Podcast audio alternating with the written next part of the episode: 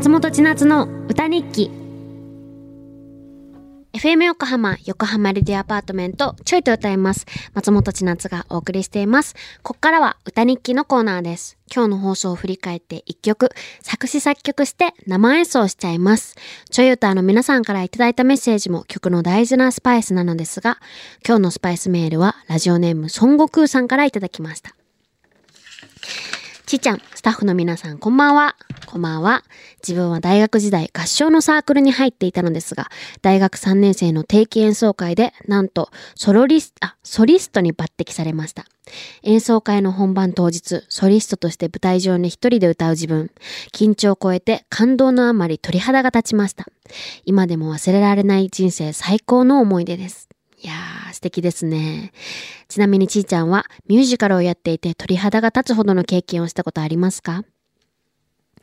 や、りますよ。やっぱ、これもさ、ソリストとして選ばれて舞台上で一人で歌う時に鳥肌が立つってさ、なんていうかもう、感動して鳥肌が立つ感覚って、なんだろう、感動ってさ、うち言葉にできないと思うの。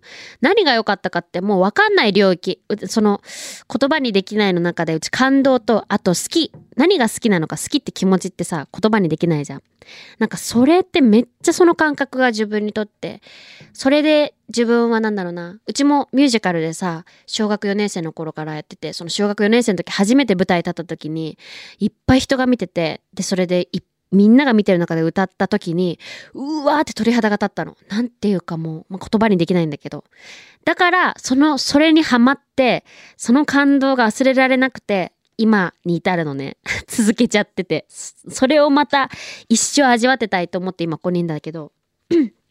なんか、ら、なんかさ、ライブ見てる時もすっごいなんかその曲で鳥肌が立つことってあるじゃん。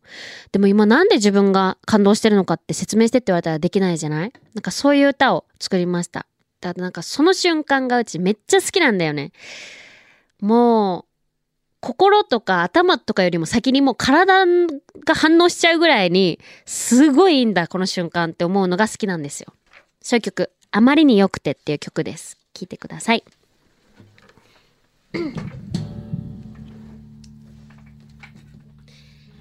ちょっと待ってね。